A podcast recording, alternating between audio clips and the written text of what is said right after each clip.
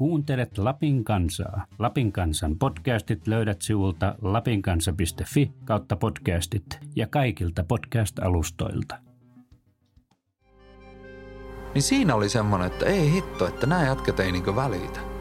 Nämä tekee niinku, onkohan nuo koskaan kuullut Raptoria sillä, että onko ne, onko se, en tiedä onko, olivatko kuullut. Mutta se, se oli jotenkin niin semmoinen, että ei hitto, että jos nämä jätkät pystyy tekemään, niin tämähän on, tämähän on mikä maailma tässä.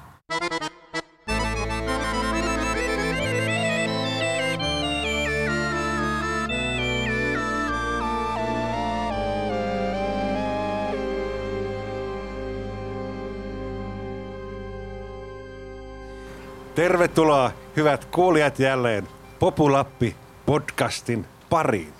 Minä olen VS erikoiskirjastonhoitaja Jaakko Laitinen Rovaniemen musiikkikirjastosta ja vieraanamme on tänään Hannibal. Terve, terve, terve. No niin, olet täällä Rovaniemellä käymässä. Joo, korona piti hetken aikaa pois, olisi ehkä tullut jo vähän aikaisemminkin käymään, mutta tota, oli tää, tää oli sopiva kaikkien noiden kevään tota, hommien jälkeen niin päästä tänne pariksi viikoksi. Lommailemaan vai hommailemaan? No lommailuhan on hommailua, että tuota, siihen liittyy aina kun on lapsia mukana, niin siihen liittyy aina sellaista tietynlaista strukturointia ja välissä sitä strukturointia ei tarvitse, että voi olla vaan tekemättä mitään päivää. Mikä sekin on mukavaa hommailua. Joo, ja taiteilijana tärkeä. Tämä on erittäin tärkeä. Muumi, Muumilaaksossa on se filosofi, se, tuota, mikä se on se tuo... Ailo Valle. Ei, Ailu Valle on, se on, se on toinen Muumilaakso, missä tuota, Val, Valle Ailu on tuota, se pääfilosofi, mutta se, tuota, se mikä sen tyyppi, joka makoilee vaan tota, riippukeinossa. Hemuli. Onko se hemu? Ei. Hemuli on, hemuli on kyttä. Siitä on vissiin pari vuosikymmentä, kun minä niitä kattelen. Joo, siellä on semmoinen, semmoinen tota, karvanen tyyppi, joka makoilee vaan riippuskeinossa ja filosofoi. Ja sitten kun sitä häiritsee, niin sitten häiritsette minun filosofointia. Se on, se on tärkeää taiteilijalle, filosofointi. Se on tärkeää. Hyvä, että lapsille on näytetty jo tuo muumista asti, että se on tärkeää. Me katsoin nyt yhden muumijakson näitä ihan uusia, jossa oli, tota, oli yrittämisen vaaroista. Muumipappa alkoi yrittäjäksi ja hän meni ihan, ihan käteen koko homma. Se perhe jäi ensimmäisenä, muumipeikko kaipa sisäänsä ja muumimamma innostui siitä niin, että se alkoi hilloa laittaa niin paljon, että siellä ei mahtunut liikkumaan, kun hilloa oli joka paikassa. Ja muumipappa lähti aamulla ennen tota, kukonlaulua hommiin tuota, ja sitten se, ne meni lopulta kattoon, niin muumipappa nukkui siellä sitten, kun ei raukka jaksa. Ihmisen pitää levätä. Kyllä. Ei pidä ajaa itseään loppuun. Jos se liikaa himoitsee sitä hilloa, niin voi käydä tuolla tavalla. Kyllä, kyllä. Joo. Miten sulla muuten tämä koronakevät ja kesä on sitten mennyt? No kevät oli yllättävän paljon töitä, että paljon tuli istuttua Zoomia, Discordia ja muiden edessä. Ja tuota, keikkoja peruuntui jonkun verran ja se oli oikeastaan sitten, että me naurittiin joku rotimafialla. Meillä oli tota, keikka sovittuna Vaasaasti. Niin tuota, meillä on WhatsApp-ryhmä, niin siinä sitten tuota, oli, että jaha, että taitaa, oliko meillä joku toinenkin juttu, joka piti perua siinä niin porukalla, niin sitten tuota, Lauri Rapping Vantaa, että jaha, keikat peruttuna, oli pakko korjata, keikka peruttu. Mutta ei tämä korona ollut tosi mielenkiintoista aikaa. On paljon, paljon päässyt olemaan kotona ja, tota, ja sitten seurannut myös, tota, että miten ihmiskunta reagoi tämmöiseen, kun vihollinen ei ole toinen ihminen. Että siinä on ollut niin positiivisiakin piirteitä tuossa, että miten ihmiset on alkanut pitämään toisista huolta enemmän ja ymmärtävät tämän elämän häilyväisyyden ja se, että täällä ei koko aikaa olla. Niin aika moni semmoinen itsestäänselvä arkinen asia on muuttunut niin kuin mahottomaksi ja saavuttamattomaksi. Niin nyt kun ne pikkuhiljaa palautuu, niin on kova arvostus ihmisillä ihan normiasioihin. On ja pistää vähän sellaista niin toivoa ihmiskuntaa, että kuitenkin me ollaan ilmastonmuutoksen edessä ja vaikka ne ei näykään samalla tavalla ehkä yhtenä päivänä kuin joku COVID-19, niin se on kuitenkin totta.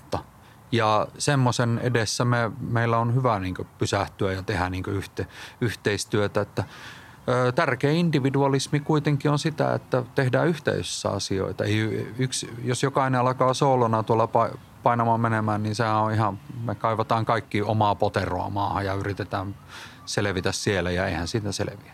Kyllä, se on paljon ihanampia semmoiset yhteiskunnat, missä voi, on, vallitsee keskenäinen luottamus kuin semmoinen susien yhteiskunta, missä on kaikki kaikkia vastaan.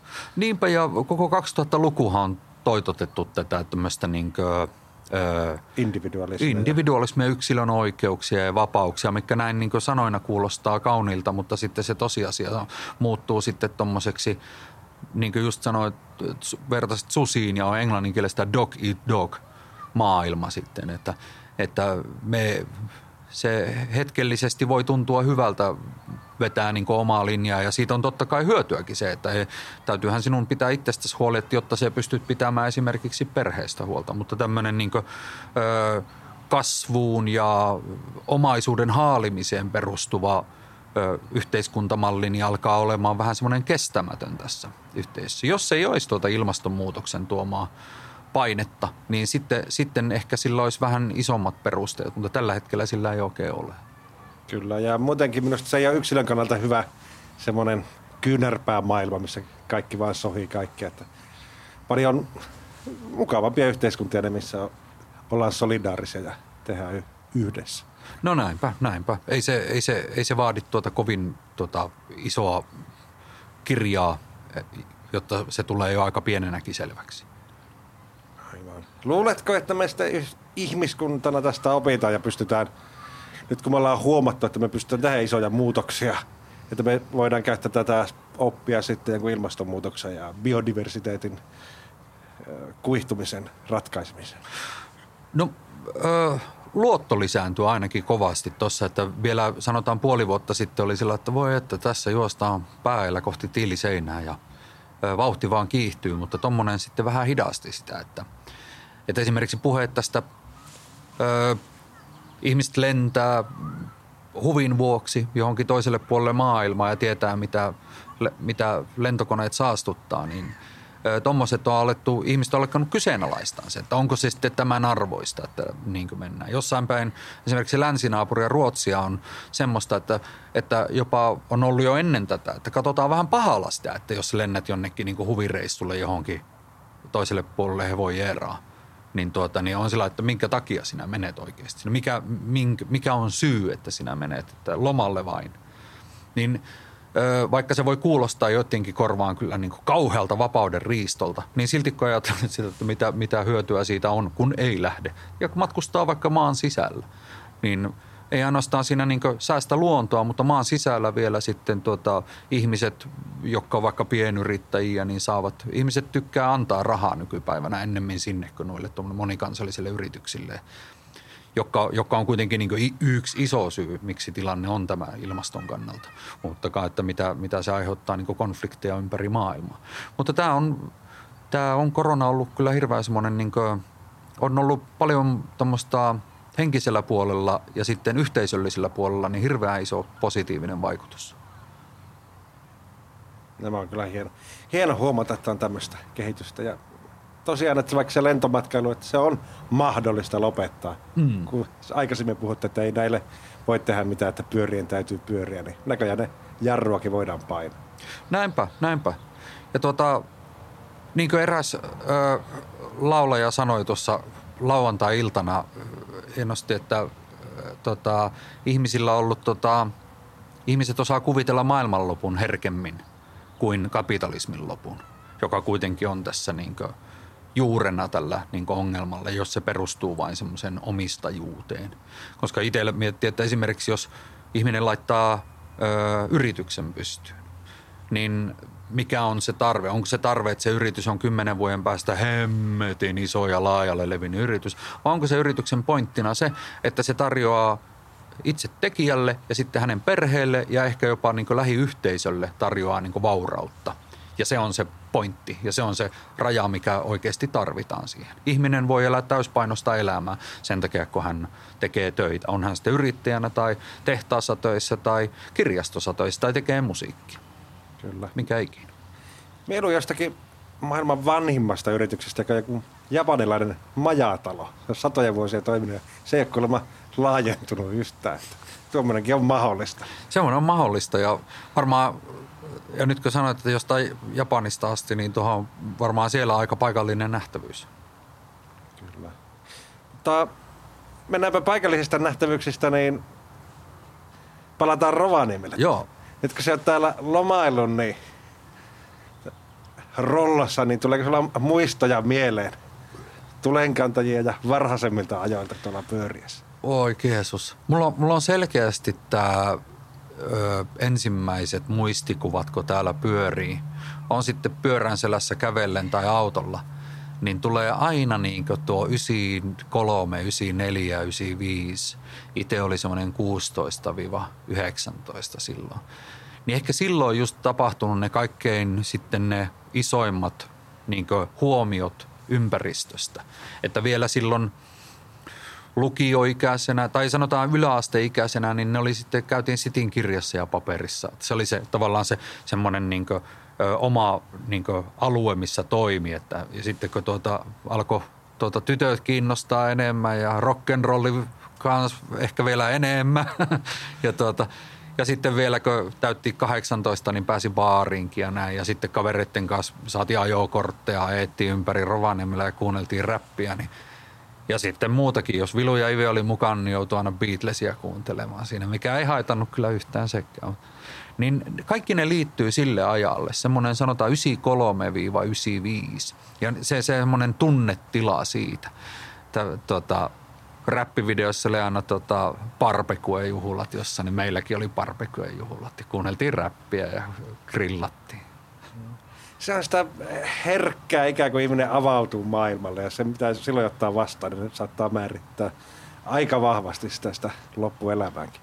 Joo, ja se on varmaan itsellä ollut iän puolesta siinä sitä aikaa, että ihmiset on alkanut kohteleenko aikuista, vaikka, vaikka mieli on ollut selkeästi keskenkasvuinen, joka on ollut ehkä hämmentävää myös sitten siinä, että tuota, joku kaverit käveli 6-17-vuotiaana baariin, kun niillä oli tota, pitkä palttoo päällä ja niin, niin, ne oli jonkun sängen kasvattanut pitkällä, pitkällä työllä oli kuule sänki kehissä ja pensselikki siinä, niin pääsivät baariin ja sitten, että oho, että tonnehan pääsee niin kuin vaan aikuiset. Että niin minäkin olen kohta aikuinen. Ja sitten tota, se on niin semmoista, ö, vielä on se semmoinen vapaus ja viattomuus siihen, että ei ole tota, siinä iässä, että aletaan kyselemään, että no, no mitä sä teet työksesi ja tämmöisiä, niin kuin, jotka on niin kuin selkeitä tämmöisiä aikuisten juttuja. Kyllä. Ja se on jännä tavallaan, jos tuo itsellekin tuo baariin meno alaikäisenä on ollut portti sinne aikuisten maailmaan, niin sitten tavallaan se on myös semmoinen, nykyään aikuisena semmoinen kytkös, joka vähän pitää siihen nuoruuteen kiinni. Sitä voi elää sitä nuoruutta aina uudelleen, kun menee baariin. joo, joo, kun ei voi kuitenkaan diskoihin mennä. Niinpä. Sitä on, li, sitä on jo liian vanha sinne, mutta baarit on 18 ja siitä ylöspäin, niin siellä ollaan tota, toivottavasti sulassa sovussa. Ne on mahtavia paikkoja. Missä baareissa te kävitte? Me käytiin tota, Bosvelli oli siinä tota, Kansankadulla. Mikä se? Entinen legenda ja entinen ties mikä. Joo, Se oli, se oli, Bosvelli oli se, mihin mentiin ja yritettiin kovasti alaikäisenäkin päässä. Me, me kerran narahin sitä alvelta, niin sen jälkeen mulla ollut mitään asiaa ennen kuin 18 täytin sinne. Ja sitten me käytiin tota, lukiossa, niin oli toi, mikä on nykyään tämä Bar Bullet Grill, niin siinä oli känkän. Siellä tuli tanssittua hitaita e- e- ensirakkauden kanssa ja tota, ihan karsea mesta, mutta se oli silloin, tota, kyllä sinne ennen, roipparihan on aina ollut roippari, se on, mä oon naurannut, että ydin, ydintuho tulee, niin tota, torakat ja rotaat ja roippari jää. Mik, mikä siinä on?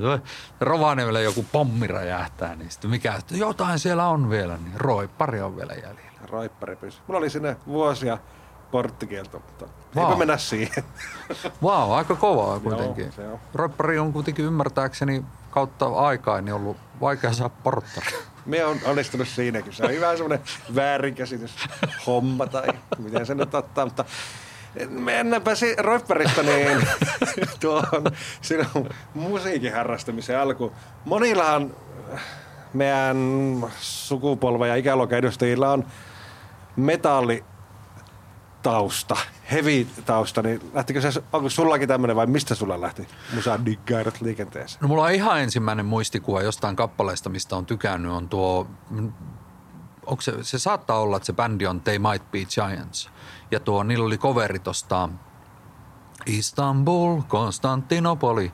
Siitä oli. Se on minun ensimmäinen muistikuva, että joku neljävuotiaana tykkäillyt, että se biisi oli vaan, se oli varmaan, jollain oli hitti siihen niin 80-luvun alussa. Ja Öö, siitä vähän aikaa me muutettiin tuonne Länsikankaalle ja meillä alkoi näkyä tuo Sky Channel, eli taivaskanavat. Ja siinä oli, Sky Channelilla oli paljon musiikkia. Se oli Pat Sharp ja Gary Davis nimisiä juontajia ja kaikki aina puhuu, että kuinka MTV tuli ja sitä ei, ei, että MTV ennen oli nimenomaan tämä Sky, Sky Channel ja sitten tuli vielä kylkeen semmoinen kuin Super Channel. Molemmat taisi olla niin brittiläisiä. Skyhan on tietenkin Rupert Murdochin varmaan ollut jo silloin. Niin tuota, sieltä tuli paljon musiikkia. Muistan e- eka kertaa kuulleeni tuon Grandmaster Flash ja Furious Fivein Message biisin sieltä. Ja sehän oli ihan, tietenkin sehän on loistava biisi. Mä luulen, että mä olisin ollut minkä ikäinen tahansa ja kuullut sen, niin mä olisin tykännyt siitä. Se on vaan yksi kaikki aikojen hienoimpia biisejä. Niin siitä on semmoinen ensimmäinen niin hämärä muistikuva ja sitten oli Rocksteady Crewlla oli tullut levy, eli tämä niin varmaan niin kovin breikkausryhmä New Yorkista. Crazy Legs oli se, niin se semmoinen tota, ykkösjäbä siinä.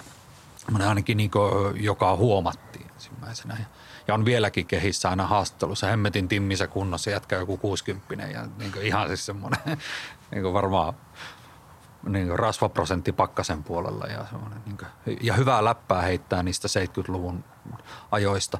Niin se oli semmoinen niin kova juttu. Ja sitten semmoinen, kun breikkaus oli iso juttu, niin se oli ensimmäinen kosketus hip-hoppi. Niin tota, oli tota Break Machine-niminen yhtiö, joka oli semmoinen poikabändi sitten, joka oli luotu tavallaan sen breakdance tuota, hypen niin aikana. Niillä oli pari hittiä ja niistä tykkäsin tosi kovasti ja mulla on se levy itsellä tänäkin päivänä tuota vinyylinä hyllyssä. Ei sitä hirveästi jaksa kuunnella, mutta kyllä se, niin on, se, se on hyvä olla siellä. Se on vähän niin kuin, tuota, yleissivistä. Vähän kuin meet jonnekin ja tuota, jos ei ole Veikko Huovista tuota, kirjahyllyssä, niin outo meininki. Niin kuin, tietyillä ihmisillä siis. Itellä on huovista, pitää olla, huovista täytyy olla vähän hyllyssä.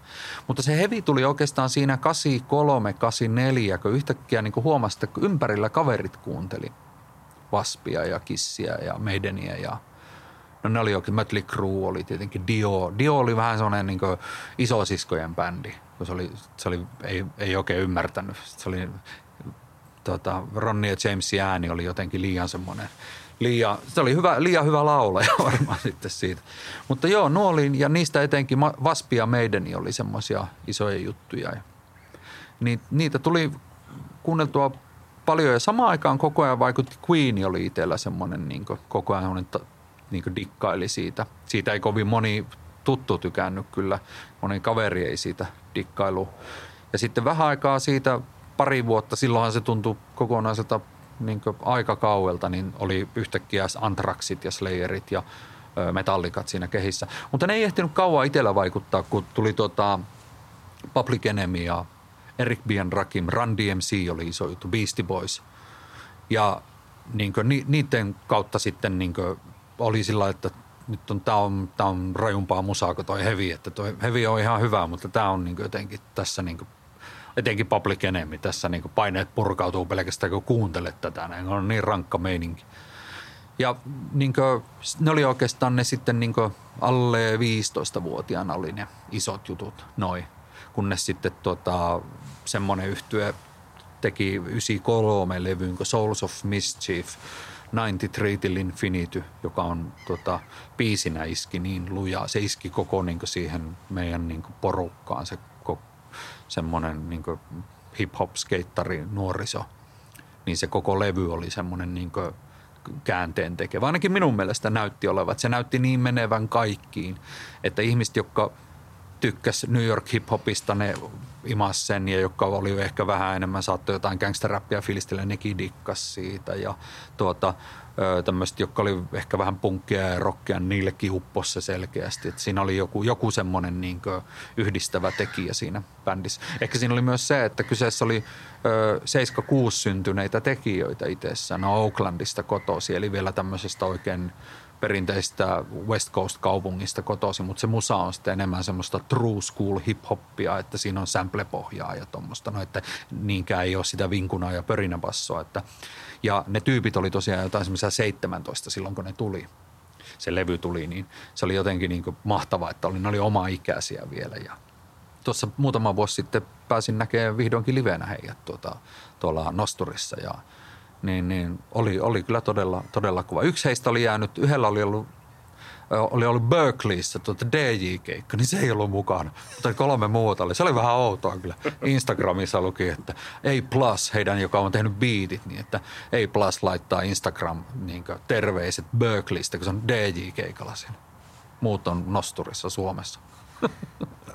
Aikanaan, kun järkättiin jotakin keikkoja Rovaniemelle, niin huomattiin, että saattoi helsinkiläiset – saadaan ylläri flunssa just sinä päivänä, kun pitää lähteä Rovaniemelle, niin se voi olla, että ehkä silläkin oli helpompi lähteä Berkeleyhin kuin Helsinkiin. Me luulen, että se on varmaan ollut ihan tota, helsinkiläiset äkkiflunssan saaneet varmasti ymmärtävät ei plassia kyllä.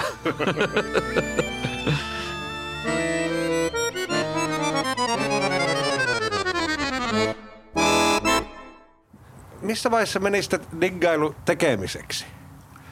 Aloit itse tehdä? Se oli joku varmaan 94-95. Alettiin tuo Heiskari Jani, sillä oli Amiga 500. Ja, niin tuota, mä menin sinne niin CD-levyjen kanssa, missä oli aina jostain tuota, joku luuppi, rumpuluuppi ja sitten tuota, joku jatslevy, mistä bassoluuppi ja sitten vielä joku kolmas jatslevy, mistä mikä sattuu mäihällä osumaan samaan säveleen ja ei se välttämättä edes osunut samaan säveleen, mutta tehtiin sillä tavalla biitit. Ne oli aika hienoja biittejä kyllä ja tota, tehtiin Heads-nimellä sitten 95 julkaistiin. Niin se oli räppipuolella, mutta tietenkin toi mugles oli itselle merkittävä semmoinen oppikoulu, koska se oli ensimmäinen kunnon bändi, jossa niin reeneissä, ja tietenkään räppihommissa ei reenejä sillä tavalla ole, paitsi jos keikka on tulossa, mutta tuota, Mugles oli kuitenkin perinteinen rumpu, basso, kitara, laulu, niin, ja, niin siinä oli semmoinen niin yhdessä tekemisen juttu, joka on kuitenkin aika monen niin essentiaalinen tässä niin musan luomisessa, että yksin on monesti, vaikka olisi kuinka lahjakas ihminen, niin sen inspiraation ettiminen kuin salama kirkkaalta taivalta aika vaikeaa, kun taas sitten kun sä oot, sä oot synergiassa muiden tyyppien kanssa, yksi heittää jotain, yksi ottaa heittää jostain ihan muusta aiheesta jonkun jutun, mutta se voi olla se idea, mikä sit, mistä voi napata. Ja tuota, sitten kun me oltiin jonkun kerran soitettu siellä Reeniksellä, niin huomasi, että, että kuulostettiin, kuulostettiinko me just aika hyvältä. Ja sitten muut oli, mulla oli ainakin hyvä fiilis, ja se, se oli semmoinen niin kuin, missä tuli niitä semmoisia musiikin parantava vaikutus, fiiliksiä, että, tuota, että tässä tämä on terapeuttista. Tämä ei ainoastaan tämä luominen ole terapeuttista, mutta tämä yhdessä tekeminen ja tämä musan soittaminen, niin on, on semmoista, jossa niin kuin, johon tekee mieli palata tämänkin treenin jälkeen. Ja en, en tiedä, onko Sandra sen sanonut, mutta Sandra totesi vain jossain tuossa, en tiedä, onko se se Joyful Noise-dokumentissa, että, että musi, musiikki on universaali kieli. Ja jos on aikoinaan tuhansia vuosia sitten Kiinassa käytetty musiikkia jo terapiassa, niin ei se, ei se tyhjästä temmattua ole missään nimessä. Ja sitä tarvitaan olen sitä vaikka mitä tutkimuksia nykytiedekin huomannut, minkä, minkälaiset moninaiset parantavat vaikutukset sillä on. Näinpä. Ja. Meditaatiohan on, niin kuin, joka, joka on ollut tuttua jo suomalaisillekin 30 plus vuotta, että siinä käytetään monesti rauhoittavaa musiikkia tai että on joku ambient tausta ja sitten joku puhuu rauhoittavalla äänellä. Kyllä siihen on kiva nukahtaa, jos ei muuta. Mm. Ja se on, mitä kuulet, että muistisairaallakin saattaa olla semmoinen, vaikka kaikki muu olisi jo mennyt, niin se musiikki saa vielä kosketuksen siihen persoonaan, että se on hurja voima sillä. Oi että, en, en ole tuota kuullutkaan, no. mutta on kyllä, jos paikkansa pitää, niin on kyllä wow, wow-osastoa toi. Mugles, niin se oli funkkia, voisi sanoa. Se oli alun perin punkkia. Punkkia. Punkkia, joo. Se tota, me veettiin niinku Misfitsiä ja Black Flagia ja The Saintsia coverina. Ja Misfitsiä veti Some Kind of Hate ja Black Flagin Depression ja Saintsin tuo Stranded biisi oli, niin, jota, niin kuin, joka kaivettiin tuossa, kun mulla oli nelikyppiset, niin meillä oli ilta alkoi sillä, että Mugles veivasi tuota.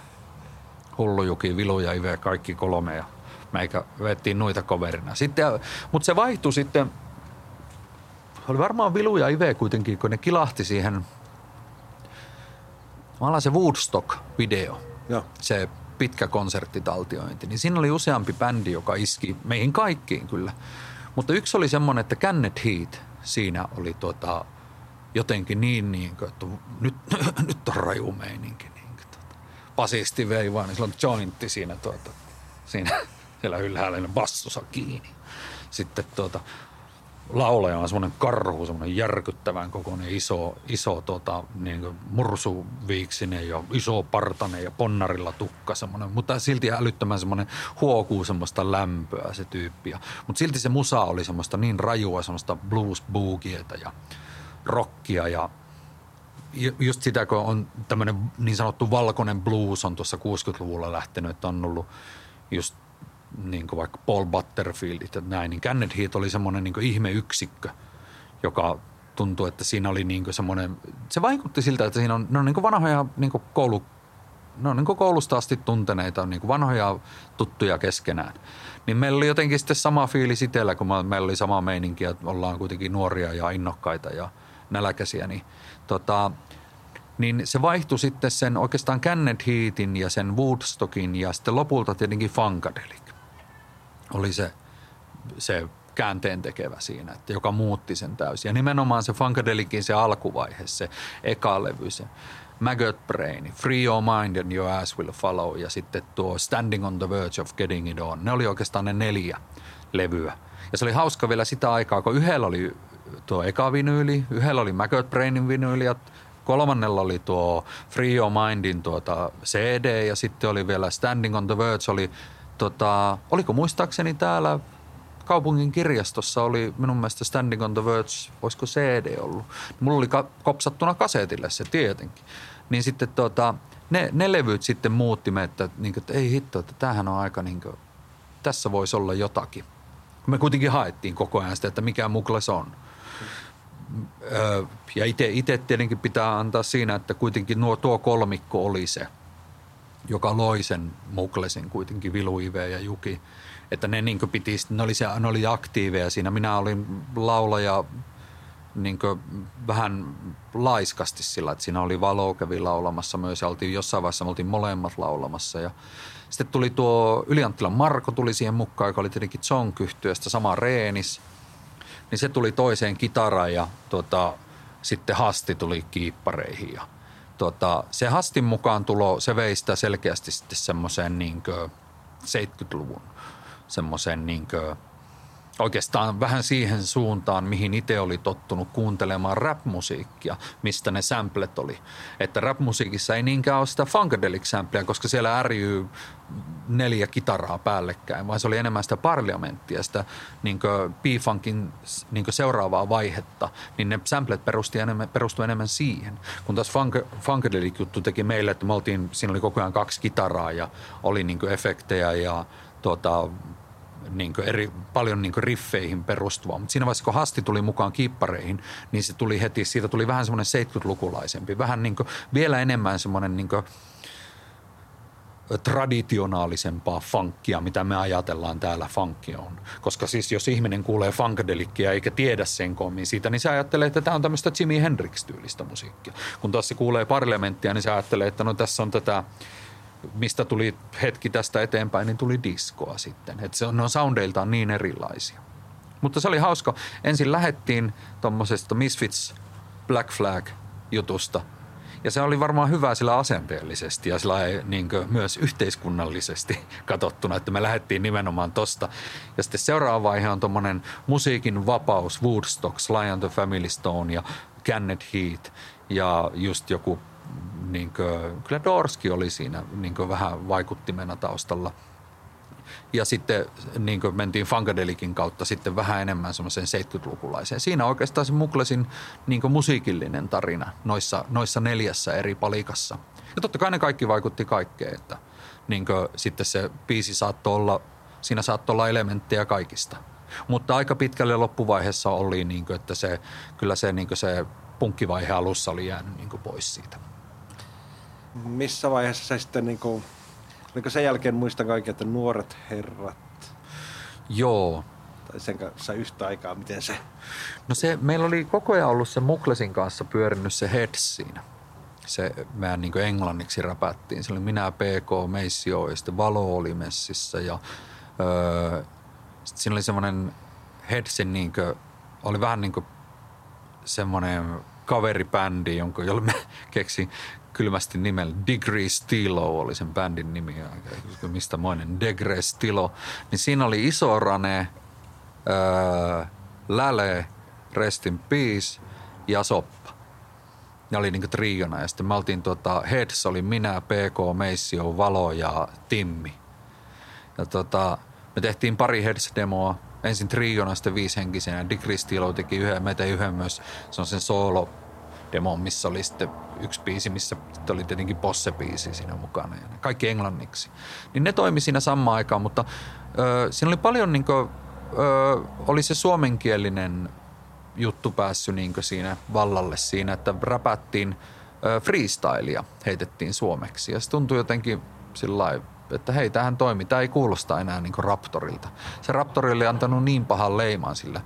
Mä meitsi on täältä ja tulee näin. Tiedätkö, että semmoista, niin kuin, semmoista niin ei ole mitään muuta kuin yksi niin kuin hengä, hengitys siinä. Että ei osata niin kuin kikkailla siellä ollenkaan. Ehkä se ei ollut heidän myöskään tavoitteensa siinä, että nyt jälkikäteen kun kuuntelee esimerkiksi sitä 80-90-luvun taitteen suomi, suomenkielistä rap-musiikkia, just näitä pääkkösosastoa, niin vertaa vaikka Raptoria ja Nikketeitä, niin Nikketeillähän huomaa jo siinä, että hän on, hän on tuo musiikki, tämän niin genren tuntija. Hän käyttää vähän erilaisia semmoisia niin flow, erilaista flowta, erilaista rytmitystä niissä. Ja se ei ole semmoista niin kuin, niin kuin mä äsken niin kuin vein oman versio Raptori että se ei ole semmoista, niin kuin, semmoista niin kailotusta. Niin öö, ne oli vaan jotenkin semmoisia niin kaukana siitä, että sen takia me alettiin tekemään englanniksi. Nuoret herrat tuli sitten oikeastaan näiden kahden bändin niin fuusiosta, Heads ja sitten Mugles. Plus sitten tuota Pörnä oli mukana, joka oli kova freestyle-pää siinä. Niin. Laine, oli, Laine oli myös mukana ja tuota, sitten Rybinski tuli tuota, toveri Rybinski, Länsilaajan kolli, rest in peace, sinnekin vaan. Ja, niin se oli tota, soitti kitaraa siinä sitten sillä EPllä. Mistä te keksitte alkaa sitten suomeksi tekemään freestylia tai ylipäänsä rappia? Mistä se lähti? Kun se maine oli kuitenkin noin huono. Kyllä se pitää sanoa, että toi öö, yksi, itellä yksi tota, matka tonne Helsinkiin tutustui Selesiin, eli joka tunnetaan Davo Ukki nimellä, niin se sitten pyysi minut kotibileisiin ja siellä oli tota Raimo. Olarin, Ostarin rokkitähti oli siellä. Ja tuota, se soitti mulle biisin, ensin missä ne räppäsi englanniksi ja se heillähän on, he on semmoista niin vahvaa Bayer ja gangsterrappi ja semmoista taustaa. Niin mä että no onpa hauskaa, että tämmöistä niin suomalaista tämmöistä Bayer ja että siistiä. Niin sitten ne soitti toisen biisin, joka oli suomeksi. Niin siinä oli semmoinen, että ei hitto, että nämä jatket ei niin välitä näin niin välitä. Nämä, nämä tekee niin kuin, tokkon, onkohan olisi koskaan kuullut Raptoria sillä, että onko ne, onko se, en tiedä onko, olivatko kuullut. Mutta se, se oli jotenkin niin semmoinen, että ei hitto, että jos nämä jätket pystyy tekemään, niin tämähän on, tämähän on mikä maailma tässä.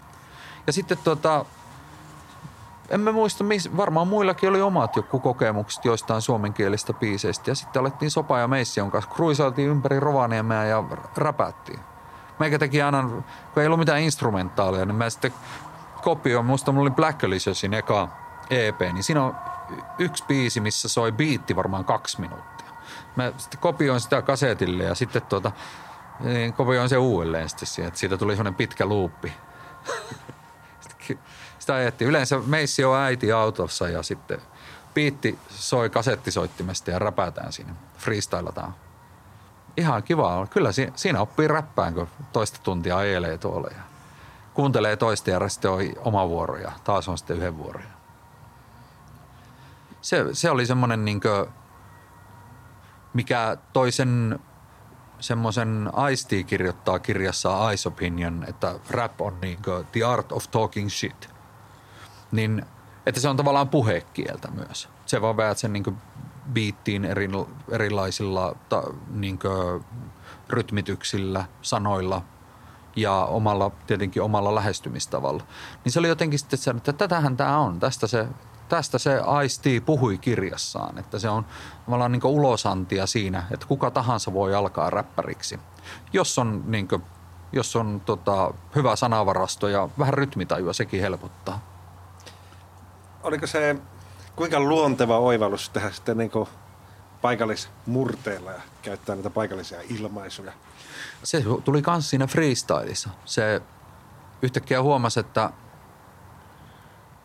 jos se on tuota, että tuppa mulle, niin kuin, en pelekää, saat selekää. Niin kuin, että nuo tuli, että alussa naurettiin, mutta sitten, että ai että tuohon on paljon svengaavampi kuin se selkää. Ja sitten on hauska, kun jälkikäteen huomannut edelleen, että tuota, niin kuin, ihmiset yrittää kuulostaa niin kuin ne olisi jostain muualta kotoisin kuin mitä ne on. Ja kyse ei ole siitä, että ne räppäisivät kirjakielellä, mikä minun mielestä on per, perusteltua, jos lähestyy niin. Mutta jos se, jos se räppäät jonkun toisen paikkakunnan murteilla, missä se, mitä se et itse kuitenkaan puhu, niin se, se, tota, se, on, se on hyvin falskia, hyvin falskia se. En ole kuunnellut sillä, sillä korvalla, mutta onko sulla tarttunut muuten tamperelaisuuksia räppiin? Kyllä sitä on varmaan tarttunut jonkun verran. Se, ei kai sitä voi estää. 20 vuotta nyt tänään tulee täyteen. Kyllä. No niin, onneksi olkoon. Kiitos, kiitos, kiitos, kiitos. Viimeinen päivä kesäkuuta 2000 muutin Pirkanmaan syömmeen. Kyllä sieltä on vähän tarttunut mukaan ja kieltämättä se on, sitä on hauska joskus vääntää. Ihmiset monesti ajattelee, että Tampereen murre jotenkin niin hemmetin kulmikasta, sillä kun ne oikein ylikorostaa, että on Tampereelta, ei siellä puhu. Se on enemmän sellainen, joka alahuoli on vähän niin kuin ilmassa, että se ei kosketa oikein mikään tuolla toista. Tiedätkö me ollaan Tampereelta. Tiedä. pitää olla vähän sellainen niin kuin, koko ajan niin kuin, sellainen pikkuinen tota, sellainen niin kuin, raukeus päällä siinä puheessa. Se on vahvaa Pirkanmaata, tiedäksä. Sitten toinen oli kanssa, käytin sanaa, kun yritin, yritin imitoida Tamperetta, oli, että tiedäksä, niin sitten tuota Kinoskalle oikein Facebook-päivityksen tuli, että mistä tuntee ihmisen, joka ei ole Tampereelta kotoisin. Se yrittää sanoa, että tiedäksää, kun se oikea, oikea asu on tiedäksää. Se Harri Tuominen yritti opettaa minä sanomaan niin Tamperetta tamperelaisista. Sekin on, siinä ei ole yhtään Aata eikä Etä. Se tulee semmoinen ihme äh, äänen alku. Äh, Tampara. Jos on, et, et, et, et, et, Tampere. Joo, siinä on se, siinä on se ihme tota, semmoinen ääne ennen kuin se tulee se sana, joo. Ja sitten ne vokaalit jotenkin liudentuu oudoksi. Joo. Muistan, mä kävelin tota, punaisia päin nuorena miehenä siinä ihan rautatieasemaisessa Tampereella. Niin se oli semmoinen vanha haukka päävinässä. Sähän se rohkea poika on.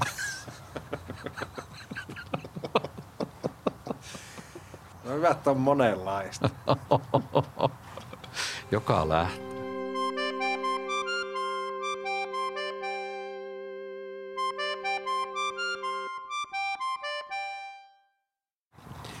palataanpa taas ajassa, niin saatiinko me tuon her- nuorien herrojen tärkeimmät jo selviteltyjä? Oliko siinä vielä jotakin vai, ja siirrytäänkö tuleen kantajiin?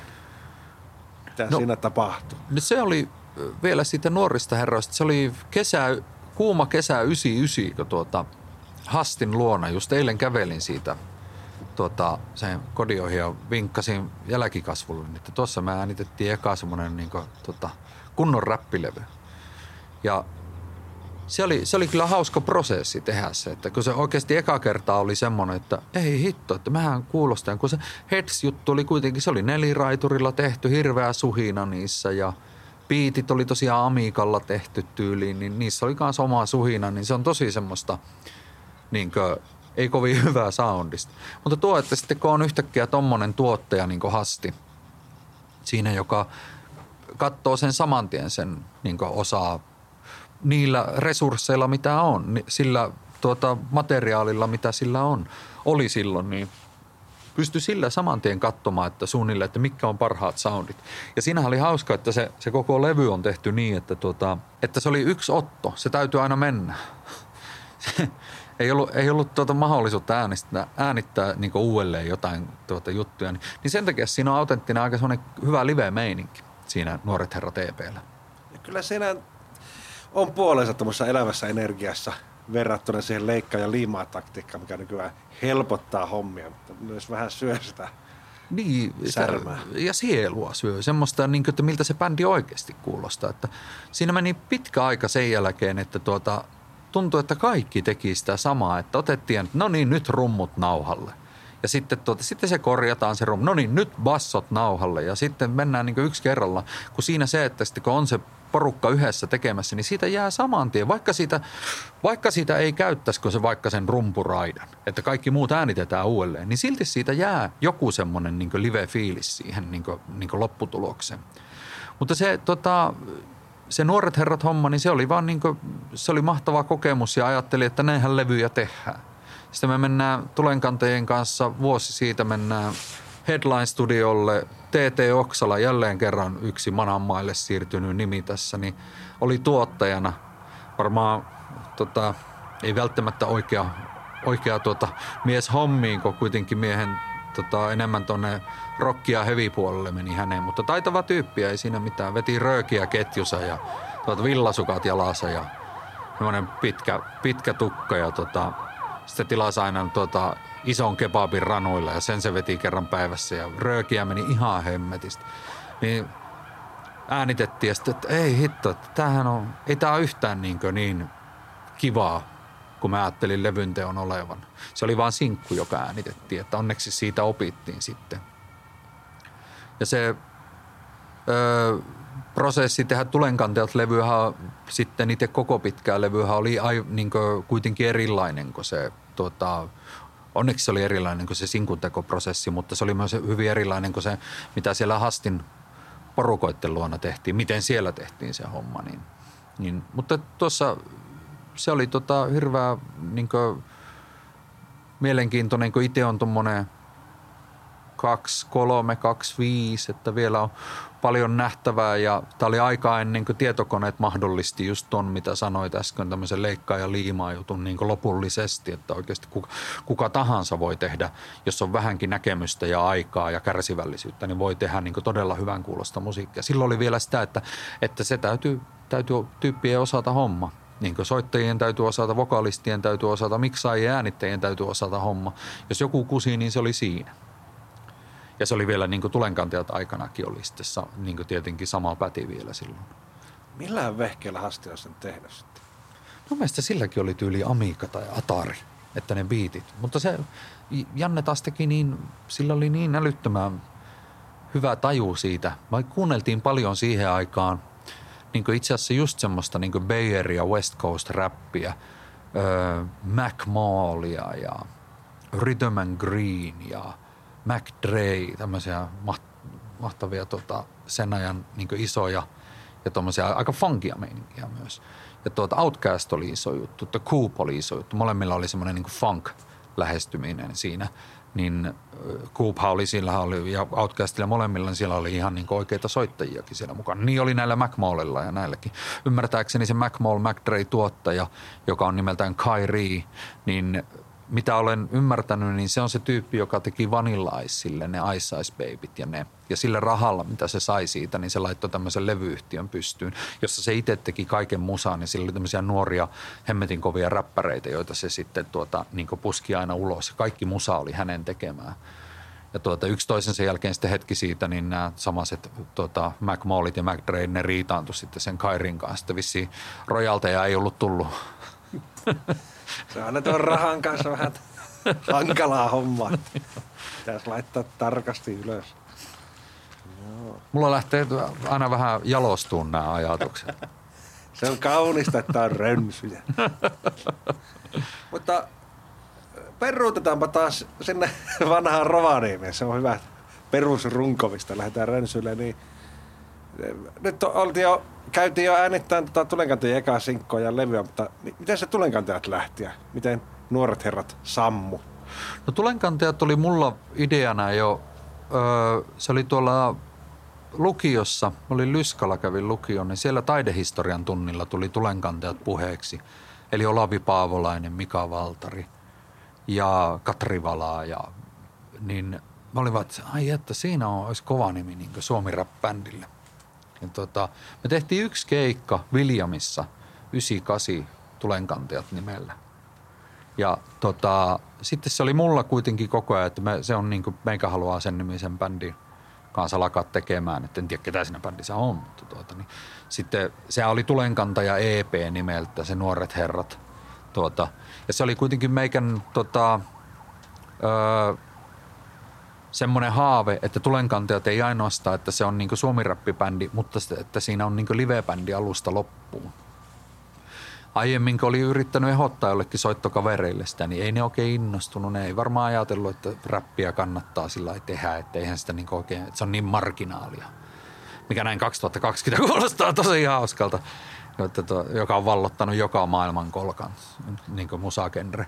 Ja semmoisia bändejä, kun ei ollut siihen aikaan, niin se tavallaan varmaan mielikuvituksessa oikein tajunnut, mistä on kyseekään. Niin, niin. Vähän sama kuin oli Ren, Reniksellä samaan aikaan tuommoinen industrial niin koneporukka joskus 93.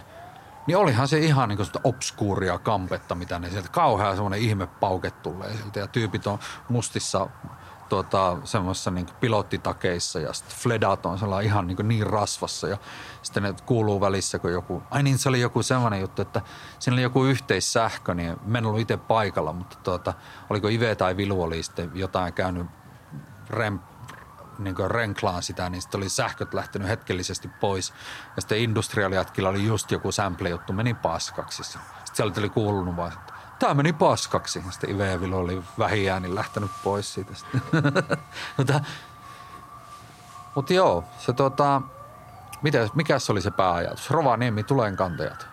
Niin, mutta täytyy sanoa toista, jos täällä on tämmöistä industriaalia tehty, niin kyllä 90-luvun alussa on ollut monenlaista, monen genren musiikkia. Se on kuitenkin aika ennen internettiä. Että. Joo, ja sitten ajattelee jotain vieläkin ak- aktiivinen ja olemassa oleva ainakin nyt niin Greenhouse-ase. Tämä oli ihan niin älytöntä, että joku veivaa tuommoista MC-vitonen Stoges rockia täällä ja on noin hyvä. Niin silloinhan oli 90-luvun alussa oli just, että puhuttiin, että Rovaniemi ja Joensuu on tämmöiset Suomen Seatlet. Että täällä on niin virkeä musaskene – ja niin kuin, niin kuin täällä olikin. Että mä en tiedä mikä Joensuussa oli, mikä oli ne vastaavat bändit. Olisiko se ollut sitten jotain kumikamelia ja tämmöisiä sitten manaa manaa ja tämmöistä. Niin kuin, hieno, hieno bändi muuten manaa manaa. Tuota, niin jos se, jos ei tuota, se musa, mitä tuolla taivaskanavilla, jolla MTVllä soi, jos se oli semmoista, että alkoi menemään jo vähän semmoiseksi, että no nyt tämä sama biisi tulee jo vähän liian monetta kertaa tänään. Niin sitten nämä paikalliset tekijät, just joku niin Greenhouse – ja sitten tuo musakirjasto oli semmoisia, jotka toi sitä sivistystä sitten. Mitä ilman niin kuin, en, en, niin kuin, en varmasti olisi päätynyt musiikin tekoon. Että siellä oli niin, musakirjastossa oli niin laaja valikoima sitä. Muistan, kun menin kysymään Pearl Jamin ekaa levyä. Ja Pearl Jam oli marginaalibändi. Niin sitten tuota, Kankkusen Petteri oli Sivarissa silloin vissiin siellä ja se tuota, soitti jo. Ei se soittanut vielä Superhatsissa silloin, se oli, tuota, sillä oli vielä pitkä tukka silloin. Ja ne soitti Sinister Footwear-niminen bändi. Niin sitten katsoi minua hölmästä, mä olin vähän nuoremmista. No totta kai meillä on se. Mä eikä nolona sitä. No minä voisin lainata sen pöltsämistä. Se on sitä Ysäri asiakaspalvelun kulttuuria, vähän erilaista kuin nykyään. joo, joo. Joo. Niin, me oltiin äsken perustamassa sitä tulenkantajia. Mitä siinä tapahtui? Se tota, tulenkantajat yhdistyi aika pitkälle sen Muklesin pohjalle myös. Että siinä oli Ylianttilan Marko ja Hasti ja sitten alussa oli tietenkin Viluive ja Juki. Mutta siinä oli jo semmoisia, että alkoi jengi muuttamaan tuonne etelään. Se oli silloin niin 99 loppuvuosi ja 2000. Me oli itse, me tiesin, että me lähden täältä Mä olin käynyt yhden kesän yrittämässä jo Helsingissä muualla asumista, tulin vielä maitojunalla takaisin. Ja niin oli sillä, että Tampere voisi olla kiva nollapisteen jätkät, jotka kuitenkin osa oli ihan niin tämmöisiä ekaluokasta asti tunte, tunteneita, ne oli siellä. Niin tuota, se sitten tuota, me muutettiin sinne ja oikeastaan bändistä tuli, bändi hajos kahteen, että tänne Rovaniemelle jäi Nuoret herrat niminen yhtye ja sitten tuota, etelämmennet olivat tulenkantajat sitten. Ja jonkun aikaahan se toimikin samaan aikaan. Me oltiin samoilla keikoilla ja siinä oli semmoinen sama meininki. Siinä oli vähän semmoinen niin Funkadelic Parliament, niin kuin, tuota, semmoinen B-funk-henkinen tiedätkö, imperiumi, mutta sitten nuoret herrat, niin kuin, niillä oli ihan helevkarin kovia biisejä, mitä ne itse teki siinä niin 2001-2002, mutta ne ei koskaan julkaissut sitten sitä, mikä on tosi harmi, koska ootin, että sieltä tulee pirun kova levy. Ja me tehtiin sitten Pokon kanssa soppari ja tuota, tehtiin sinne sitten eka levy, joka julkaistiin 2001 alkuvuodesta.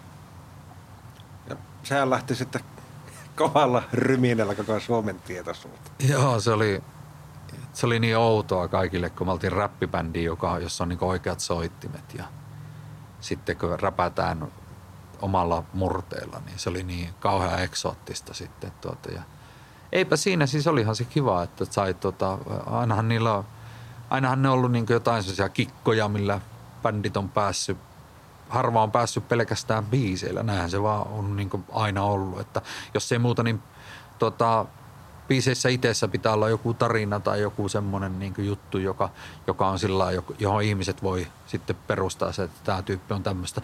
Tai sitten jo, jos musa on jotain free niin siinäkin on oma soundinsa, mitä ne ihmiset tuuttaa, että siinä tulee sitten semmoinen, mitä voi fanittaa ja mikä on tuttua ja tietyllä tavalla myös turvallista siinä, niin kuin, että tähän voi aina palata. Niin kunnes se artisti tekee sitten semmoisen levyn ja ei helkkari, miten se nyt tämmöistä on voinut. En ole, nyt kaikki levyt lähti lähimpään divaariin tästä. Mutta joo, se, tota, se oli kauhean määrä keikkoja, tuli pieniä liksoja, marka aikaa oli vielä. Muistan, me oltiin provinssissa keikalla, niin liksa oli 750 markkaa. ja oli monesti se. bändit, jos nähtee äkkiä se menee, ne ei tajua pyytää heti siinä ekana sitä riittävän iso liksaksi. Niin se pitäisi, tuntuu, että pitäisi jokainen nuori bändi, niin pitäisi ottaa semmoinen joku vanha vanha kehäraakki siihen, tuota, kymmenen vuotta niitä vanhempi niin bändiin mukaan tavalla tai toisella, joka sitten kertoi siinä, että hei kuule, näissä jutuissa älkää noin halavalla lähtekö. Tuollahan on ollut niin tänäkin päivänä, niin kuin, tai sanotaan viime vuosikymmenellä vielä eräs, eräs hemmetin kovassa nosteessa ollut bändi on Imagen kannessa, on Soundin kannessa ja sitten tuota juttelin niiden kanssa ja kysyin paljon niiden keikkaliksi ajatellen, että se olisi niin vähintään tonni niin 500 euroa. Keikka. Tyyppejä on neljä plus niin pari tyyppiä tekniikassa. Eihän sitä jää mitään. Siitä Mitä ei paljon jää Niin. Jos haluaa ilmaiseksi tehdä keikkaa, niin se on asia erikseen. Tuo punkkiporukka tekee noita, vetävät tuolla bensarahalla keikkoja, mutta se, siellä on se tietty DIY ja se yhteisöllisyys, jota se palvelee kuitenkin sitten sieltä. Tehdään vastapalveluksia koko ajan. Mutta ja. sitten jos, jos kyse on siitä, että kyse on kaupallisesta tapahtumasta, niin kyllä se silloin sen tota, betonaulankin on saatava hyvä liksa, eikä vaan sillä, että, että, että myyään tuommoisia vanhoja ukkoja vuodesta toiseen tota, tai, tai naisia, niin myyään vuodesta toiseen niin näkyvyyden takia itsellä on ollut se, että mä oon tietyllä tavalla mä oon ihan tyytiskin, että viime vuosina on keikkoja ollut vähemmän. On se, että, että mä en, niin kuin, en, en, niin jaksa minkään näkyvyyden takia. Päinvastoin sitä on vähän niin kuin vältteleekin sitä näkymistä. niin, niin tuota, se on ihan hyväkin, että voi vaan tuota, olla, että no emme sitten lähde. Että, tuota. Mulla on ollut hyvänä alipina myös se, ja ihan oikea alipi vielä se, että, että kun on ollut yksi huoltaja, niin ei, niin kuin, ei ole varaa lähteä enemmän me tee uutta musaa. Ja, ja nythän tämä on muuttunutkin sillä, että tuolla on kuule semmoisia tyyppejä, jotka vääntää, kuulin tämmöistä äh, rollosta. Kaksi jotain, niin tyyli, onko ne 18-vuotiaita jätkiä, kuin Oskar ja Christian. Kuulostaa niin kuin olisi jotain, tiedätkö, tubettajia, mutta ei, ne tekee semmoista chill hop räppiä täällä näin. Ja se oli tosi hyvän kuulosta ja mulla oli semmoinen, että ei näette julkaiskaa vaan musaa. Ne keikalle tarvi lähteä, jos siltä ei tunnu. Ja en tiedä käykö keikoilla, mutta, mutta semmoinen, että ei mulla ole niin mikään tarve nykypäivänä itsellä esimerkiksi lähteä fanina kattoon. Jo, joku asiat on mukavampi kuunnella kotona kaikessa rauhassa, että ei tarvitse kuunnella joku humalainen huutaa siellä sitten tuota yleisössä ja häiritsee, heklaa menemään hyvin. Haste kertoi kerran semmoisen tarinan, että te olitte, olikohan se provinssi vai Ruisrokki, niin siellä oli joku semmoinen nimmarointishow. Te istuitte jossakin pöydän päässä ja sinne jonotti ihmisiä saamaan tätä nimikirjoituksia. Joskus tulenkantajia. Hämärästi muista jotain ton kaltaista. Joo. Mä muistan kyllä semmoinen, että jonkun, jonkun häkki, häkkiajan läpi tuota kirjoitettiin nuorille. Ne tunki aina sitä välistä sitten jonkun paperin palaa. Mm-hmm. Niin kuin, kyllä tuo kuuluu. Sie- siellä oli jotain ihan älyttömän semmoisia outoja juttuja, mitä teki. Ja mulle se oli itselle, kun mä oon koskaan itse harrastanut moista. Mä muistan, mä olin Mika Sundqvistia kattoo Kopin toimistossa joku 82. Tuo oli tuo, öö, mikä se, tuo moottoripyörän moottori. Joo, se oli hitti ja meikä oli pikkupoikana kova fani. Niin. Sitten, se, sitten se kävi hymyilemässä ja vilikuttumassa ja kirjoitti nimmareita ja sitten lähti pois siitä. Niin, se on minun muistikuva siitä.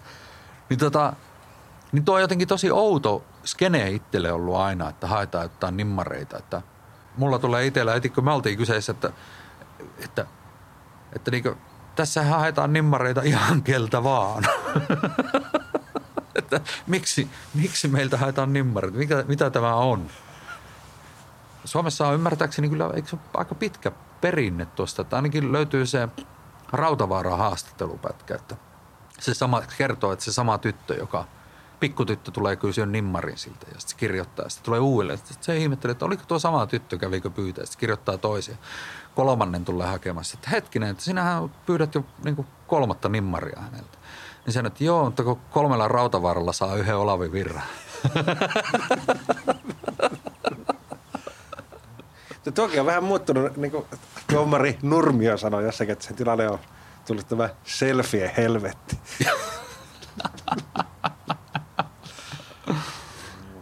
Ei mukavaa, että ne tykkää. Onhan se totta kai. Ja kyllähän sitä itsekin itse asiassa tuo selfie-homma, niin sitähän on kiva ottaa selfie. On, on, Tampere Jats Happeningin oli Shabaka Hutchins, pirun kova tuolla Barbadokselta alun perin kotoisin oleva tuota fonisti, asu, asunut vuosikausia tuolla Briteissä, niin, niin itse on dikkaillut sitä tässä viime vuosina, niin oli sillä, että keikan jälkeen se laitteli fonia kasaan. Se on vielä huvittavaa, että kun ne on niin lähellä sitten, ne, jota itse fanittaa, niin on sellaisia arkisia ihmisiä. Sitten, että terve, thanks for the gig ja can I have a selfie? Sä olet, sure. Ja sitten tuota, otettiin se valokuva ja meikä näyttää ihan urpolta ja piru cool siinä.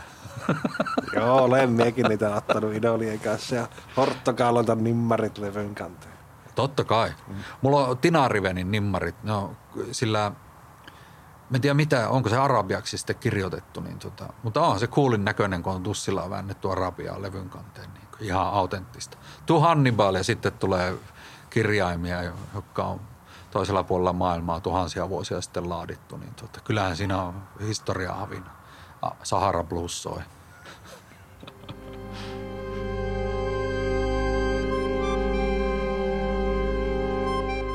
Tulenkätiin palata vielä yleensä tuon teidän räppiin, niin sekin kiinnostaa, että pelkästään se muoto ei ole niin paikallista, vaan se, myös se sisältö, että te ette alkanut larppaamaan mitään muuta, vaan kerroitte sitten niin oikeasta elämästä. Ja sitten se on monesti, kun tehdään musiikkia jostakin pikkukaupunkielämästä, niin siinä haikaillaan pois ja valitellaan, kun siellä on kurjaa ja tylsää ja mitä ei tapahdu, niin teillä on kuitenkin semmoinen itsevarma asenne ja tapahtuu ja ylpeys siitä – huudeista, niin mistä te keksitte nuinkin nuo kaikki kääntää päälailleen, no yleiset, yleiset mitä on tapana tehdä? Niin no ne on ehkä yleisiä täällä, mutta sitten tuota, se, se musa, mitä me fanitettiin, niin se oli hyvinkin semmoista paikkakuntanationalistista, että hehkutetaan omia, omaa kaupunkia, omaa omaa lähiötä, omaa kulmaa, ihan niin kuin mennään, niin kuin, kuinka monessa rappipiissä mainitaan Martin Luther King Boulevard, kun niitä on aika monessa kaupungissa siellä. Ja,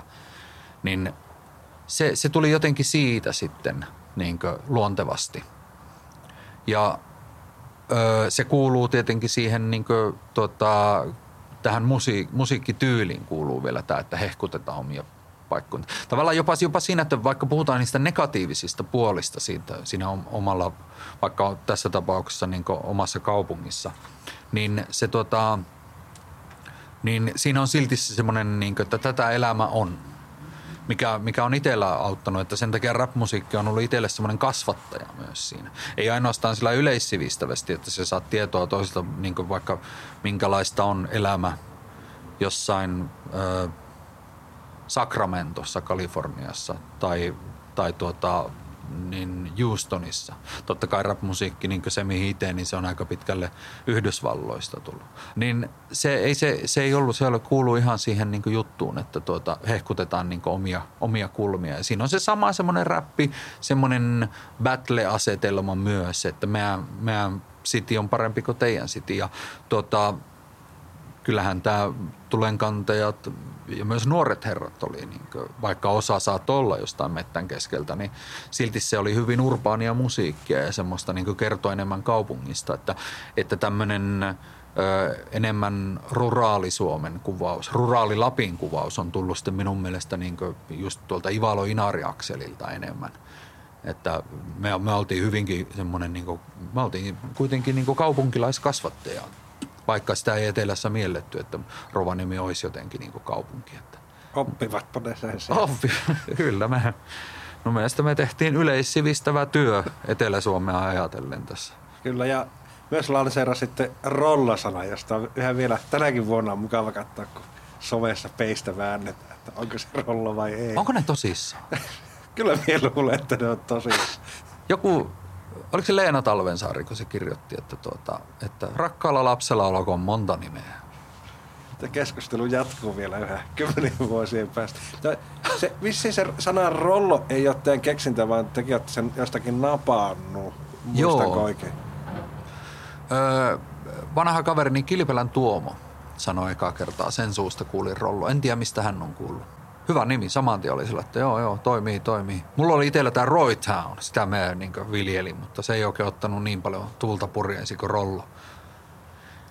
Ja sitten niistä Ivalo-hommista, niin eikö teillä ollut jo aika varassa vaiheessa sinnekin niin yhteys auki?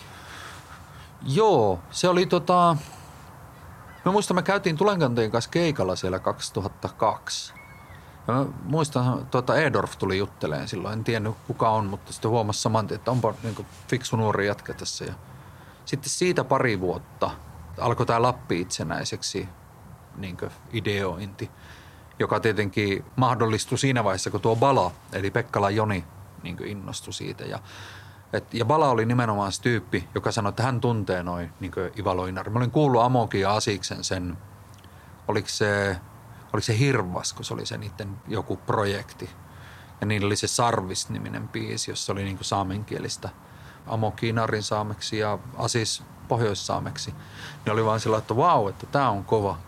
Ja sitten olin kuullut semmoinen, se oli joku, no varmaan Ambassan tyypit muistaa paremmin, mutta, tai Amokki, että oli semmoinen kuin Jahdub Club, semmoinen tosi hömppä nimi, mutta muistan vaan, että se, semmoinen biisi tuolla liikkuu netissä ja se, että onpa kovaa räppiä, niin se oli Edorf, joka räppäsi siinä ja se on täytynyt olla tyyli joku 7-18, että se oli silloin jo niin kuin, ihan niin kuin semmoinen suvereeni puottelija. Ja niillä oli se, niillä oli oma, oma, ihan oma soundinsa kuitenkin. Että se oli semmoista tosi rankkaa ja niin kuin päällekäyvää ja semmoinen tuota, semmoista arktista hysteriaa oikein niin hienosti saaneet. Ja ne oli nuoria jätkiä, ne oli hädintuskin kaksikymppisiä silloin. Me tehtiin niiden kanssa sillä, että ilmestyi Amokki, Edorf ja Ambassan kolmikko. Ja ne tuli tuota, tuon Timmin luo ja äänittivät yhteen biisiin jokainen kahdeksan tahtia. Ja sitä ei ole tänäkään päivänä julkaistu sitä biisiä. Että se oli se, joka oli nimeltään Lappi itsenäiseksi, piti olla se biisi muista ketä kaikkia siihen tuli, mutta kyllä siihen useampi tyyppi ehitti äänittää. Että nuo viisi, Bala, minä, olisiko Soppa ollut siinä, Timmi ehkä ja en kyllä muista, olisiko ehkä joku Aapaskiainen saattoi olla siinä pörnä. Mutta en tiedä, pitäisi kysyä Timmiltä, että onkohan sillä enää tallessa. Niiden kanssa on siitä, siitä asti tuli niinkö sitten hengattua enemmän tai vähemmän ja Edorfistahan sitten tuli ihan niinkö parhaimpia kavereita, oman pojan kummisetä ja vielä bändikaveri. Useammassakin bändissä. Hobo News. Hobo News, öö, joku rotimafia. Ja Eki oli vahvasti mukana noissa meikän soololevyillä, mikä tietenkin tulivat ulos Hannibalit joku rotimafia nimellä. Kaikilla, kaikilla kolmella oli jo. Kolmas, kolmannella hän oli niinkö, tota, soitti toista kitaraa siellä. Tulenkantajat oli mihin asti ja mitä sen jälkeen tapahtui sitten? Tulenkantajat oli aika lyhyen aikaa kuitenkin vuosissa, että 98, jos oli eka keikka, niin 2004 tehtiin viimeinen keikka. Että semmoinen kuutisen vuotta, josta aktiivisia oli neljä. Hyvin aktiivisia olikin. Niin aktiivisia, että henki meinas lähteä oikeasti 2002, kun ei pysähtynyt sairasta. Pää kainalossa keikalle ja studioon väkisin tunkea niin, että on hirvittävässä räkätauissa ja aikataulut ei anna myöten ja Se on julma ala. Joka... se on kauhean. Niin onneksi se nykyään ei enää niin kuin, niin kuin hävetä se, että se on enemmän niin kuin sillä, että ei hitto, onpa rajun kuulon ääni kyllä, että huhu. Mutta sitten siitä me laitettiin Sopaan kanssa Hannibalit Soppa Duo, tehtiin Third Rail Musicille Pahat viinit niminen levy ja sitten tota, tehtiin toinen, sitten laitettiin joku Records pystyyn ja sinne tehtiin toinen paha, Hannibalit Soppa ja Pahat viinit. Jossa oli sitten mahtavaa, kun oli vanha Mukles Kaiffari Hullu Juki me- messissä. Ja ne ainakin tosi poliittisia. Ja olen sitä politiikkaa ollut jo tulenkantajissa.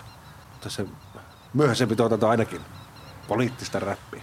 Joo, tietenkin se, että sitten Sopalla meni hommat miten meni, niin sit sitä ei voinut enää jatkaa, niin sitten mä tein kolme levyä vuosina 2009-2011 Hannibalit joku rotimafia nimellä, joka huomaa, kun ne kaikki kolme kuuntelee, niin menevät levylevyiltä enemmän niin semmoiseksi kantauttavaksi. Itse olen aina pyrkinyt sillä, että se kantauttavuus olisi ajatonta, mikä sinänsä, koska kantauttavuuden pointtihan on se, että saataisiin maailmaa muutettua vähän parempaan suuntaan, että nämä epäkohdat, joista puhutaan, ne korjautus. Niin sen takia se on vaikea olla niin vuottelematta nimiä. Ja nyt en puhu poliittista räppiä biisistä, vaan puhun niin ylipäätänsä niin siitä yhteiskunnallisesta niin lyriikasta. On se, että se, kun, kun siinä puottelee nimeä, niin se on liikaa sidottu johonkin tiettyyn aikaan. Mutta se, että yrittää tehdä sitä ajatonta, niin on ö, haastavaa, mutta mahdollista.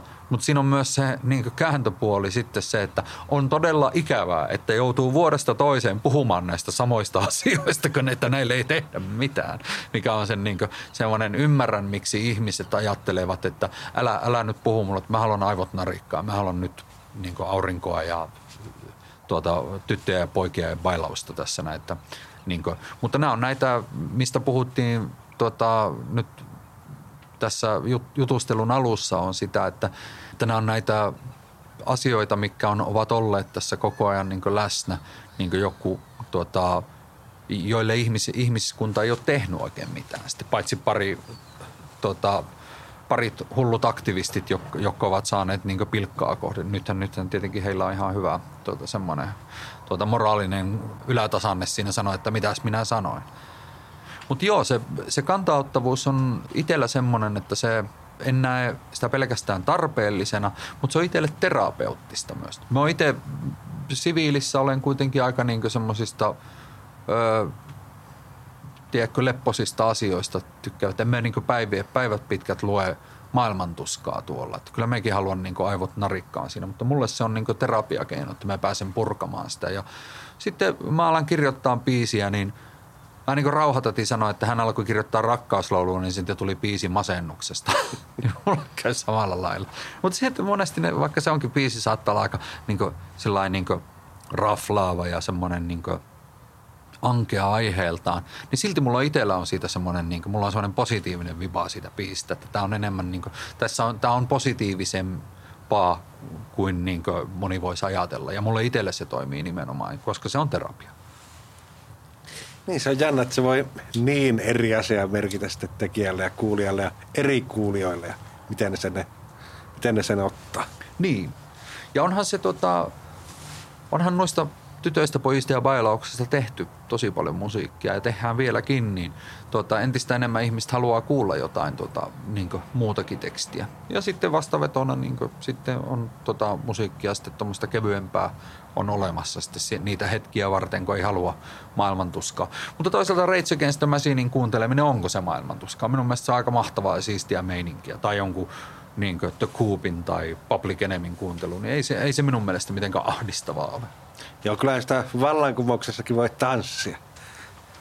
Kyllä. Vaikka ei sitä välttämättä televisioida, niin kyllä sitä ainakin tuota sometetaan. Sanoppa sitten, kun oli noista sanotusten aiheista kyse, että miten, miten sä lähdet tekemään biisiä sanotusta? Lauluja ja aiheet. Niin. Mistä ne tullut? Me tuota teen niin, että me menen yleensä studiolle, laitan jotain musaa soimaan ja kirjoitan niin sanakseen hömppää. Alan kirjoittaa vaan, ihan sitä tulee mitä tulee ja tota, sitten se on vähän niin kuin semmoinen niin kuin alkulämmittely. Ja sitten laitan tota, jonkun semmoisen, mikä on työn alla, joku semmoinen taustanpätkä soimaan. Ja mitä ajatuksia mulla tulee siinä, niin me kirjoitan niitä niin ylös. Ne voi olla monesti vaan niin joku... No nyt mulla on tulossa tulevalle Hannibalet Hot Heroes-levylle biisi nimeltä Hänen majesteettinsa. En tiedä, mistä se tuli sitä yhtä taustaa kuunnellessa, mutta tuli semmoinen, niin että, hän, että tuli mieleen, että hänen majesteettinsa, niin sehän, niin kuin, sehän rytmittyy jo siinä. Niin sitten siitä lähti tämä biisi, joka sitten kertoo esimerkiksi – siitä, että miten tämmöinen nykyaikana ihmiset haluaa, että heitä kohdellaan kukkaa kämmenellä koko ajan ja jopa vaativat sitä läheisiltään sen sijaan, että itse yrittäisivät ne semmoiset pahimmat tuota, semmoiset draamakunkku tuota, särmät hioa pois, koska se ei välttämättä ole niin sosiaalisessa kanssakäymisessä sitten kovin hyvä juttu, että yksi koko ajan draamailee siinä mukana. Ja, tuota, ja se on monesti laitan vielä niin itse vähän, niin kuin, että vähän niin omakohtaista kokemusta siitä, että kun itselläkin on esimerkiksi tämmöinen, niin kuin, on oma draamakunkku niin puoleni minussa, niin tuota, sitä on hyvä laittaa tuota, lisää siihen, niin se tuo sitten semmoista vähän, että ei pelkästään osoita syyttävällä sormella muita, vaan tietää, minkälainen tämä on. Mutta tämäkin on tämmöinen niin nyky, tämmöisen kapitalistisen yhteiskunnan tuota, semmoinen piirre, että ihmiset on opetettu niin individualisteiksi, että, ne, että heitä pitää niin koko ajan, niin heidän sun ajatukset pitää osata lukea, niin sitten heitä ymmärtää. Mutta tietääkseni telepatia ei ole vielä totta, että niin itse en ainakaan kykene siihen, joten, joten me, mitä me teen, niin me laitetaan itseä osaan ja sitten mitä olen seurannut sivusta tuossa noin. Ja tuo oikeastaan niin pätee semmoisen tyyliin, mitä itse tekee. Toinen on sitten, että – sitten kun tehdään esimerkiksi porukalla, ollaan nyt joku rotimafialla tehty, meillä on yksi levy miksauksessa ja toinen tuossa tulossa, niin niiden kanssa, että me ollaan Zoom-yhteydessä, piitti soi ja se, kellä tulee ekana idea, niin se heittää sen ja sitten aletaan pallottelemaan, että lähtisikö tähän näin. Ja mikä on tietenkin hyvä tuommoisen porukan kanssa, jossa on niin kuusi räppäriä, niin tuota, se syntyy se biisi aika nopeaa. Ne on se on ihanaa, kun joku toinen keksi aiheen. Se on aivan mahtavaa. Se on jotenkin, tuota, sitä on monesti niin, niin helppo lähestyä jo sitä, että kun toinen heittää pallon niin siitä. Ja monestihan se noissa, kun yhdessä tehdään, niin se unohtaa, että kukahan se heitti alun perin se aihe. Niin sekin on vielä semmoinen siisti puoli, että kun sitä aletaan kaivella, että keltä se tuli. Ja sitten on käynyt niinkin, että tuota, oli joku, muista mikä joku Rotimafian biisi se olikin, niin oli sillä että oliko, että niin, niin, oliko se, että Tomikan, Tomikan, kun se oli, että tämä on sulta, niin se, että eikä ole, niin se oli unohtanut. Se oli sen idea. Se voi olla se aiheen ja se lähtöoivalluksen keksiminen joskus hankalinta, jos on tavallaan sanottajan taitoa. Muistaakseni tuo Reino Helisma lahjo lapsia karkille ja tupakalla, että jos ne keksivät lauluaiheita tälle, niin se antoi lapsille tämmöisiä lahjoja. Tupakkaa lapsille? Se oli siihen aikaan 50-luvulla ihan ok. Ai että. Mutta joo, lapsiltahan tulee paljon noita. Se on, lapset monesti, kun ne vaikka innostuu jostain riimittelystä, niin sieltä tulee ihan killerikampetta, semmoisia niin todella hyviä oivalluksia, että mitkä, ri, mitkä sanat voi rimmata. Sitä kun paljon tekee, niin sitä on semmoinen tavallaan urautumisen vaara on suuri, niin moni taiteilija sitä saa kokea niin kuin taistella sen kanssa, että keksii itsensä uudelleen ja avaa ne luovuuden portit uudelleen. Että se on. Kyllä itsellä semmoinen kolmisen kertaa elämässä tuommoisen writers blogin kokeneena, niin kyllä se jos, ei se, ei se kiva hetki ole, se on kuitenkin se, mitä tekee ammatikseen. Ja sitten se, että se on, siinä on tuo terapeuttinen puoli, että pääsee purkamaan itseään. Niin sitten jos löytää itsensä siinä, että niin mikään ei tunnu hyvältä, niin se on, se on aikamoinen suo kyllä. Ja jos ei sille tee suht nopeaa jotain, niin se suo voi kestää aika pitkään. Öö, mulla itsellä oli tuossa niin viime vuosikymmenellä oli niin pitkä sillä, että saimme siinä tehtyä Trefunk Tree levy ja siinäkin me oli minun lisäksi kaksi räppäriä ja sanottajaa. Ja sitten Hobonysillä tehtiin levy, mutta siinä oli vain yksi biisi, joka oli sitten minun ja Edorfi yhdessä sanottama. Ja hyviä ovat, ei siinä. Olen tosi tyytyväinen molempiin, molempiin tota, levyihin. Mutta se suo oli vaan semmoinen, että sieltä ei niin meinannut millään päästä irti. Mutta sitten oli vaan, että vaan täytyy vaan tehdä. Että meillä oli pitkään se Hot Herosin kanssa se tässä ja nyt levy työpöydällä, koska ne pohjat äänitettiin jo 2014. Ne oli ihan, että ei, ei, niin kaikki mitä teen, niin tuntuu ihan paskalta. Mutta sitten oli vaan, että nyt ei, nyt me väännän tämän loppuun ja sitten ö, loppukesästä 2018 otin itseään niskasta kiinni ja väänsin loppuun ja, ja tiesinkin, että, niin, että ei, tämä, tämä ei välttämättä ole niin kuin mä tekisin sen nyt, koska osa niistä sanoista oli, sanotuksista oli tosiaan 2013-2014 tehty jo, niin että nyt jos alkaisin niin puhtaalta pöydältä tekemään, niin tämä saattaisi olla aika erilainen. Mutta mä tein sen sen pohjalta ja niin kuin, ja se oli just, just niin kuin pitikin tehdä sitten. Ja se antoi sitten itseluottamusta, että pääsi sitten takaisin siihen, niin kuin, sai sen flown päälle taas. Mutta edelleen se on, se on semmoinen, että se öö, voi, olla, että sinne työhuoneelle painaa sitten ja sitten taas unohtaa, että aloita sillä hömpällä. Että älä yritä saman tien luoda niin kuin, suurta neroutta tässä näin, vaan niin kuin, kirjoita ensin vähän vähän tota, lisää muumeja sinne laaksoon, niin tota. Saa kanavat auki ja nauttii siitä luovuudesta sinänsä ilman suorituspaineita, niin saa sen koneen käyntiin. Kyllä, ja sitten kun sen saa tolla tavalla käyntiin, niin siihen saa vielä se tehtyä ihanaa semmoista niin kaikkea ö, sanakikkailua, vertauskuvia. Ja silti siellä saattaa olla välissä ihan maailman simppelein, simppelein juttu, joka tuntuu just oikealta ja se ei ole jälkikäteen kaduttanut yhtään kaunista. Lopetellaanpa näihin tunnelmiin ja otetaan loppuun kulttuurivinkki.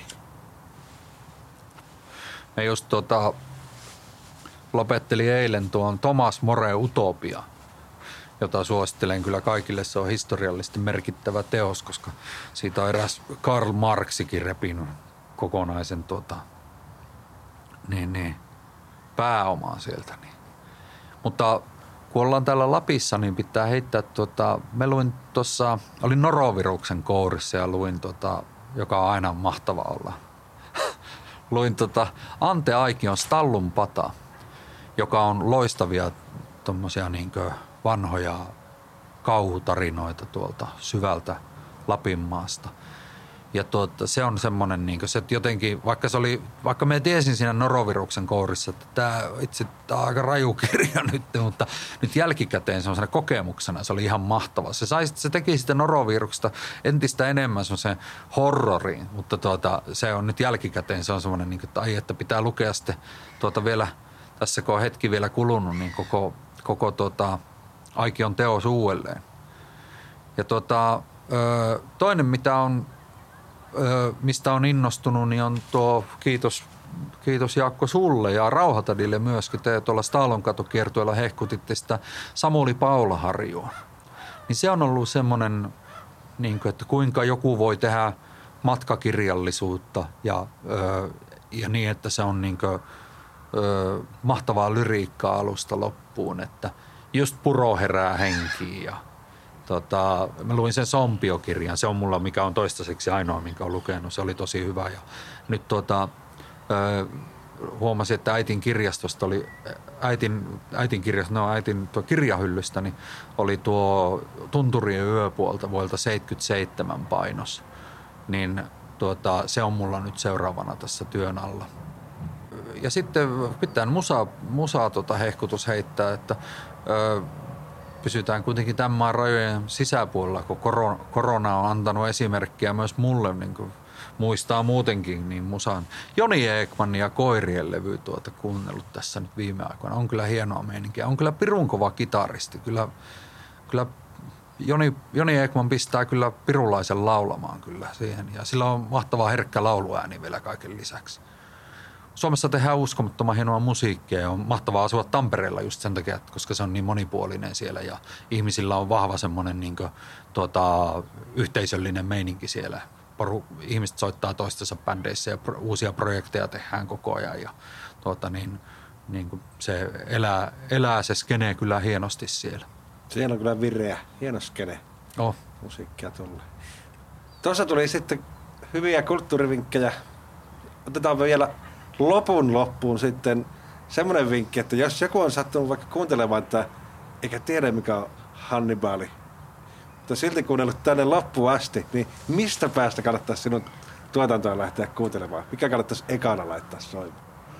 Öö, kyllä mä sanoin, että toi Hannibalit joku rotimafian viimeiseen hengenvetoon vuodelta 2011 on semmoinen niin kokonaisvaltainen paketti minun tekstiä ja sitten se musa on musa oli ensimmäistä kertaa alusta loppuun semmoinen, että mistä itse tykkäsin sillä, siinä. Ja sillä hetkellä tajusin vielä, että, että tämä musa on jo niin hienoa, että minun oma ääni ei ärsytä, vaan se musa niin koko ajan niin on sopivan elävää, pysyy hyvin raameissa.